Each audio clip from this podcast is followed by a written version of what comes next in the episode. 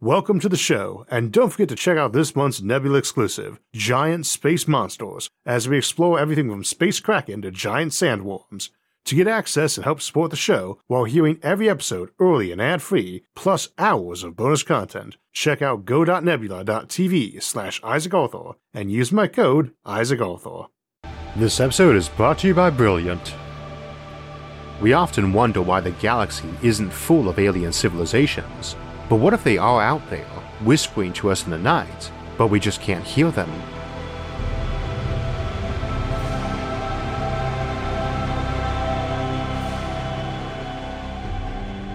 Our galaxy contains hundreds of billions of stars, many far older than our own, and the galaxy itself is but one of billions. Likely most of those stars have planets, and at least a decent percent of them would probably be big enough to hold an atmosphere, and located where their sun could keep liquid water on their surface.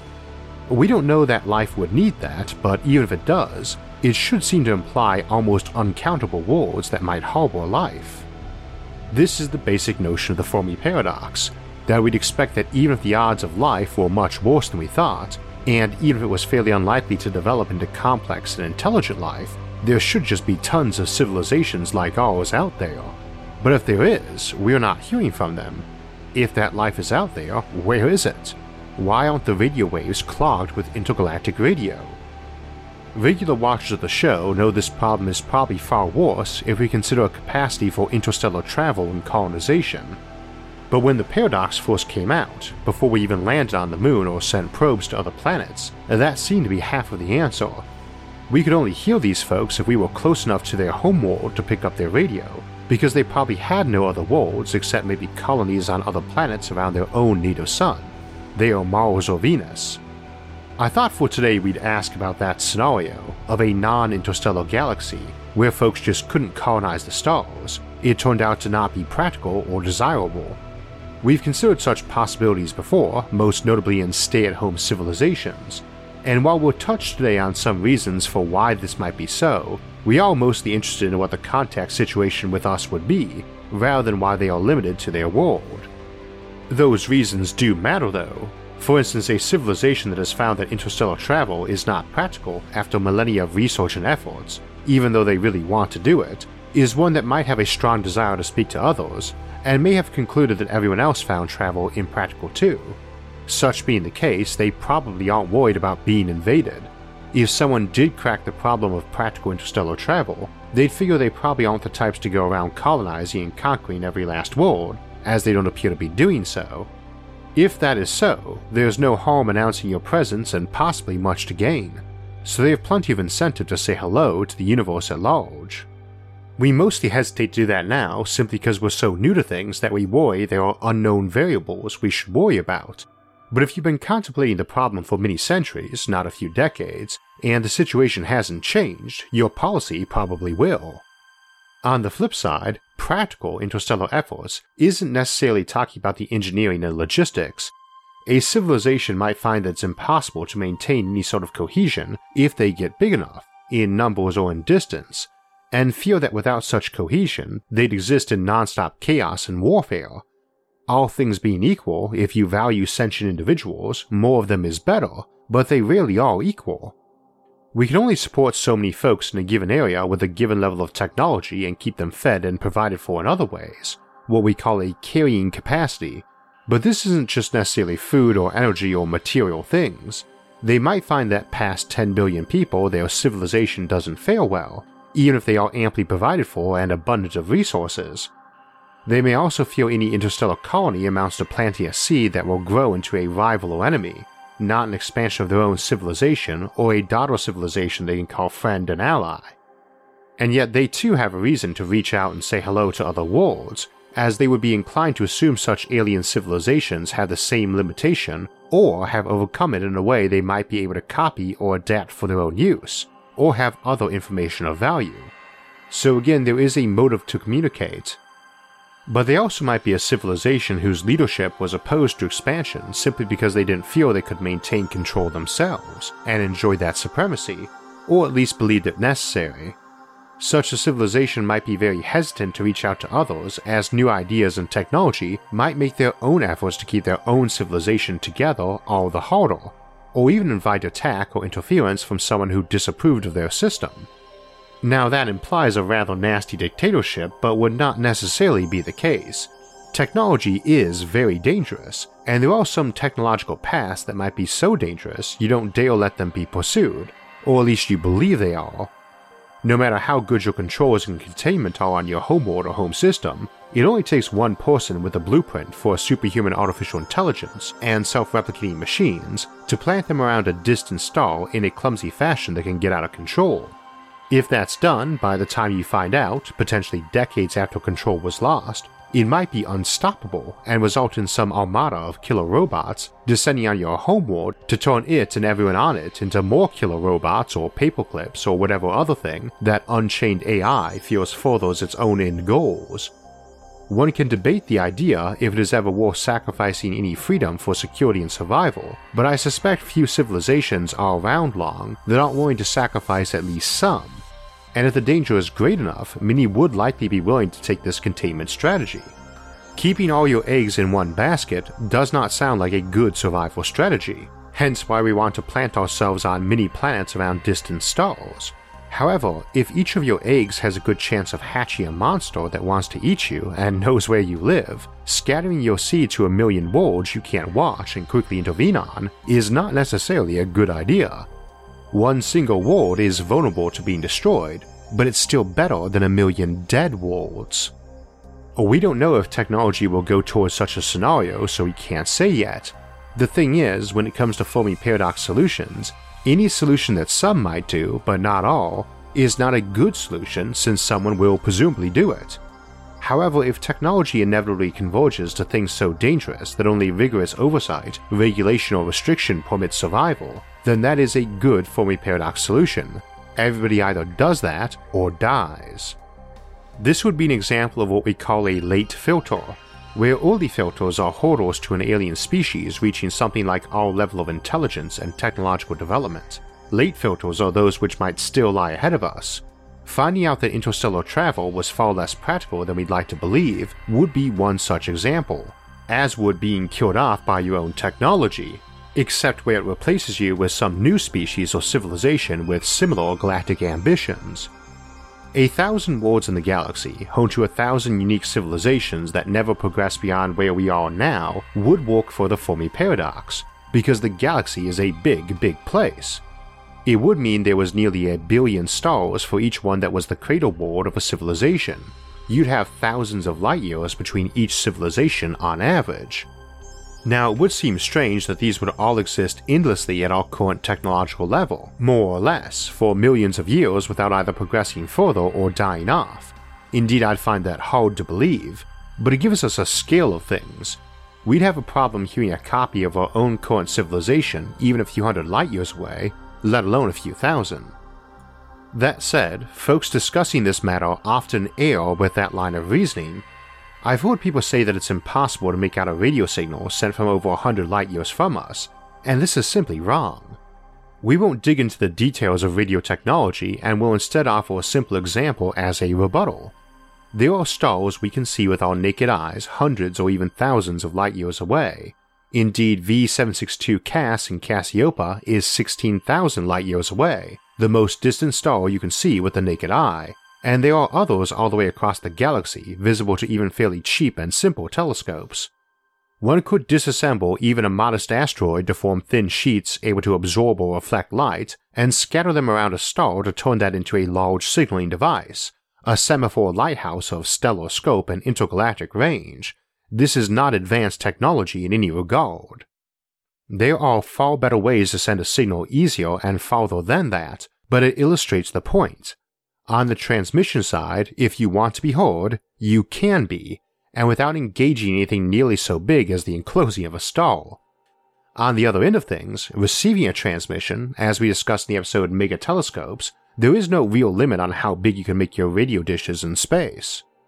Now, our signals do start becoming rather unintelligible over distance, not simply from attenuation as they fall off as the inverse square of distance, but from all the dust and signal noise around in space, Think of it like a fog. It's very hard to see through, and simply dumping more light into the fog or getting a pair of binoculars doesn't help all that much. But some frequencies of light will go through that fog better, and some transmission methods will blur less, as it were. Flickering a star at a slow rate of once a second as a method is a very high energy and low bandwidth approach. That's one bit per second transmission that would not even be able to send plain text at real time. However, it is pretty much guaranteed to let you be seen by anyone in this region of the universe looking around long enough who doesn't have something directly between you and that star obscuring the visual line of sight, which most would not. Of course, it's far easier to transmit on a single frequency and very loudly. An incandescent light bulb produces only a fraction of its light in the visible range, which is why an LED bulb can say it's as bright as a 100 watt bulb while only using maybe 10 watts, it's almost all in the visible range. But if we assumed a light source gave its light evenly over a spectrum that we could divide into 10,000 increments we could build detectors for each increment of, then a light source which emitted only one of those increments of frequency but 10,000 times more powerfully would use the same amount of power as the wide spectrum source. However, we could see it 100 times further away, as it will diminish in strength with the inverse square of distance, the square root of 10,000 is 100. To put that into perspective, the electromagnetic peak of most stars is at a frequency of hundreds of trillions of hertz, oscillations per second. Our early star semaphore example, pulsing once a second, would be a single hertz. Our normal radio signals range from hundreds of thousands to hundreds of millions of hertz, and for the AM radio we assign frequencies in bands of 10,000 hertz, you can't have two channels closer than that, which is why for AM radio, every channel ends with a zero, and is given in kilohertz 760 AM, 770 AM, 780 AM, no 765 or 773.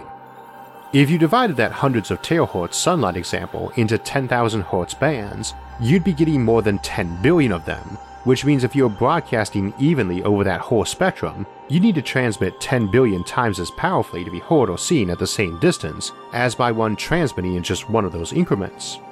The square root of 10 billion is 100,000, so something broadcasting just one of those bands could be picked up by a detector 100,000 times further away than one equally powerful, but broadcasting over them all.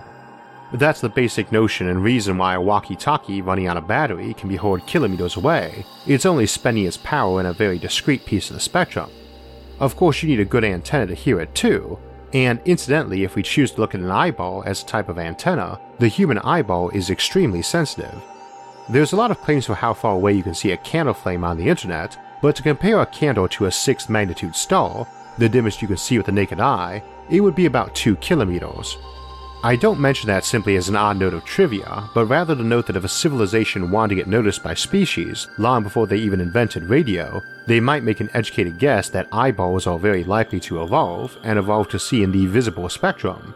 A single pulsing red dot in the sky might not be a bad approach, and could still be done cheaper than using an entire star's solar budget. This is particularly true as you're not limited to omnidirectional signaling, Space is mostly empty, and anyone with the tech to be contemplating interstellar transmission will know both how to calculate stellar drift for several thousand years in advance and how to focus a beam pretty decently, so they can opt to send beams out instead of a spherical shell of signal. Those do spread out over distance, even laser beams are not cylinders but spread over long distances, which certainly describes the galaxy, but it lets you dump a lot more power in a given direction and you can move the thing around. I don't need to broadcast continuously to say hello, especially if that hello is merely to draw attention so some other civilization notices it and points their equipment that way. A single 1 second pulse once every 10,000 seconds is going to get the job done and let you broadcast on a beam rolling around, for instance. All of which lets us say rather conclusively that if a civilization, even our current one, really wanted to be heard by others, we could be heard by almost anyone in the galaxy. Now, there's an assumption you're willing to devote a lot of power for a lot of time to such a project, but a civilization that doesn't have access to a large and renewable power source is not going to be around long enough to hear any return replies anyway. If they grow into a Kardashev 2 civilization, one fully enclosing their own star in order to absorb and use all its power, then they can easily designate a handful of bands to interstellar beacons and run them loud enough to be heard galaxy wide without even noticing the power consumption. On the other hand, we'd be pretty hard pressed to justify building and operating some gigawatt transmitter in perpetuity with our current energy issues, and you do need to be considering transmitting in that range if you're trying to be heard throughout a decent portion of the galaxy, even using focusing techniques rather than omnidirectional signals. You don't really need that as a Fermi paradox solution though. Civilizations that can't get that level of long term energy abundance aren't going to be around in the long term. And if each civilization only was around for a few centuries, transmitting and listening, then a galaxy could have spawned several million of them over the last few billion years, and rarely had more than two active at a time, and probably never had two active at the same time close enough to do even a single back and forth transmission. Of course, another line of thought is that all these folks are transmitting, but just not in a way that we can notice. They might not use radio or electromagnetic signals, of course, having figured out some sort of FTL communication, but then that rather wrecks all the reasons not to settle and travel the galaxy.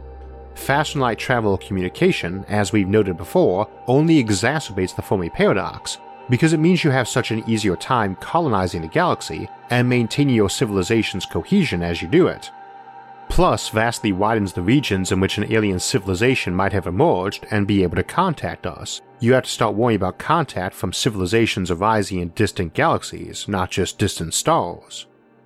Alternatively, they might only use focused and low powered communication, beaming signals, which is obviously handy, but that only applies to trying to overhear their day to day signals, not them actually trying to contact us.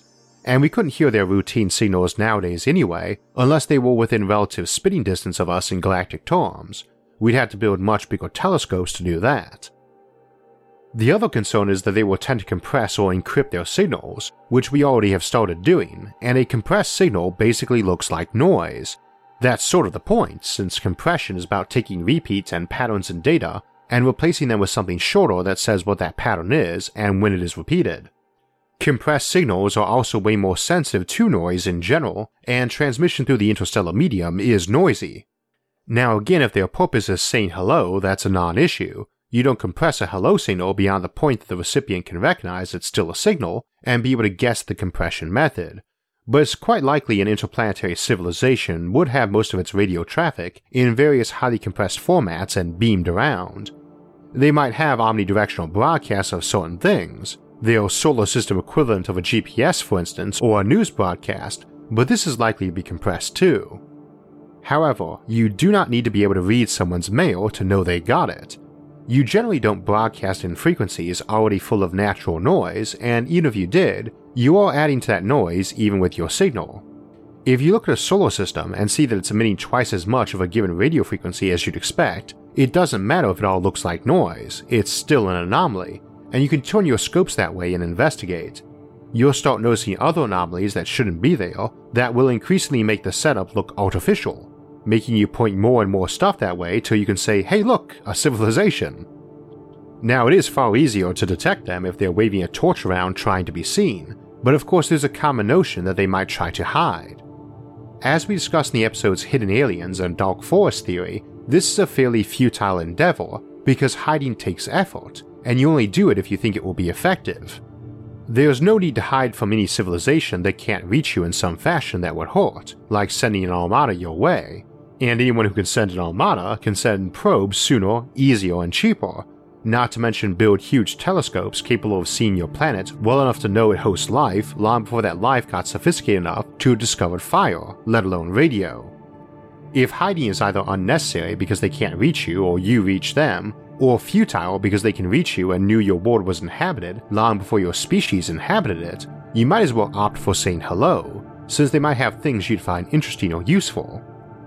Now, to be fair, not everyone would do that, but not only can we not assume every civilization would be terrified or apathetic about communication, but we can't assume any civilization is going to have a unified opinion on this matter throughout their entire civilization, both in space and time. It's not just that one country might be fine with it while another country would not, rather, you have to assume they keep this opinion indefinitely. Again, we only care about civilizations that last long enough that they're likely to overlap with other civilizations simultaneously existing anyway. If everybody only exists as a technological civilization for a few centuries and never colonizes other worlds, then you'd need them popping up like weeds for anyone to ever talk to each other, and that's a Fermi paradox solution all by itself. They whisper into the night, but there's nobody alive right then to hear them. So only if civilizations can arise, last for very long periods of time, which implies a certain amount of energy abundance, at least in terms of being renewable, and cannot or do not wish to engage in interstellar travel, do we care about them whispering. If they're a galaxy spanning civilization, they can whisper and we'll definitely hear them. It is hard to miss such a thing. CD Dyson Dilemma episode for why. It's essentially like standing in the middle of a city and missing all the people and buildings. This is what it boils down to, though. It's true we could easily miss an equivalent to our own civilization, even just a few light centuries away, but not for long. Either they will die off or we'll die off. Either one or both of us will have mastered space travel, or one or both of us will decide space travel is off the table. If so, then someone will decide transmitting loudly into the void, bellowing into the night, not whispering, and building great big telescopes to hear even whispers, is the only way to explore space for other civilizations, and is safe to do so because they either can't reach us to hurt us, or can but don't wish to. If the latter, there is at least a non zero chance they might share such travel methods with us if we make ourselves known to them and build a relationship. It's also rather advantageous to be the first civilization to meet a new civilization. Whether you want first dibs on their information for trade, or want to make a good first impression is helpful rather than letting other civilizations inform that new civilization about you, and possibly unkindly, or simply because you remember the loneliness and ignorance of your own early days alone in the night and wish to help. So, for the Fermi Paradox solutions that suggest that civilizations are abundant and around, but we just can't hear them yet because the signal is too weak for us to hear, ultimately it just doesn't work. We could miss them whispering into the night, but we wouldn't miss them bellowing, and someone would be, assuming anyone is there to shout. We were discussing radio and electromagnetic signals a lot today, and those can be a lot less intuitive for most folks than many other physics and math concepts. Indeed, as I mentioned earlier, there's often a lot of misassumptions about how far we can broadcast a signal or hear one that I suspect come from folks having so delved into the intricacies and limitations of modern transmission that they overlook options available simply by applying brute force on detection and transmission. If you're curious to learn more about electromagnetism, waves, and light, then try out Brilliant's course on waves and light. Brilliant is an online learning community with over 60 interactive courses and mini quizzes and puzzles, plus fun daily challenges that help get the brain warmed up for the day. Those challenges provide a context and framework that you need to tackle so that you learn the concepts by applying them, which is the best way to learn new concepts. Brilliant makes learning fun and easier, and their online community gives you places to discuss the material or ask questions, and their mobile app's offline feature lets you take courses even when you're not getting a good signal. If you'd like to learn more science, math, and computer science, go to brilliant.org slash Isaac Arthur and sign up for free. And also, the first 200 people that go to that link will get 20% off the annual premium subscription, so you can solve all the daily challenges in the archives and access dozens of problem solving courses. So, we were talking today about listening for alien signals arising on distant worlds, and next week we'll be teaming up with our friends over at What If to consider what if life emerged on low gravity planets. And then we'll close the month out with our monthly livestream Q&A on Sunday, March 29th. As we head into April, we'll start the new month off by looking at what new technologies might be in the cards in the not too distant future and what their impact on us will be.